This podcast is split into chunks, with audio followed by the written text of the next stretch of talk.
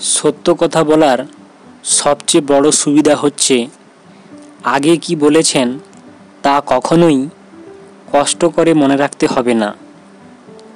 নিঃসঙ্গতারও একটি ভয়ানক সুন্দর গুণ রয়েছে। সে কখনোই আপনার সাথে বিশ্বাসঘাতকতা করবে না। বন্ধুত্ব একবার ছিঁড়ে গেলে পৃথিবীর সমস্ত সুতো দিয়েও রিপু করা যায় না। আমার সবচেয়ে ভালো বন্ধু হচ্ছে আয়না।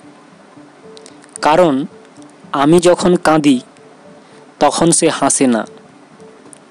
যা পাওয়া যায় না, তার প্রতি আমাদের আগ্রহের সীমা থাকে না।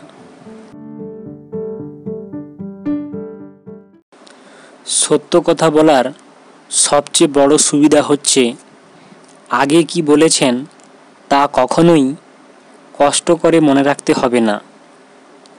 নিঃসঙ্গতারও একটি ভয়ানক সুন্দর গুণ রয়েছে।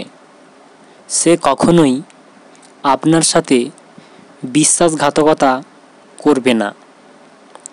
বন্ধুত্ব একবার ছিঁড়ে গেলে পৃথিবীর সমস্ত সুতো দিয়েও রিপু করা যায় না। আমার সবচেয়ে ভালো বন্ধু হচ্ছে আয়না। কারণ আমি যখন কাঁদি, তখন সে হাসে না। যা পাওয়া যায় না, তার প্রতি আমাদের আগ্রহের সীমা থাকে না।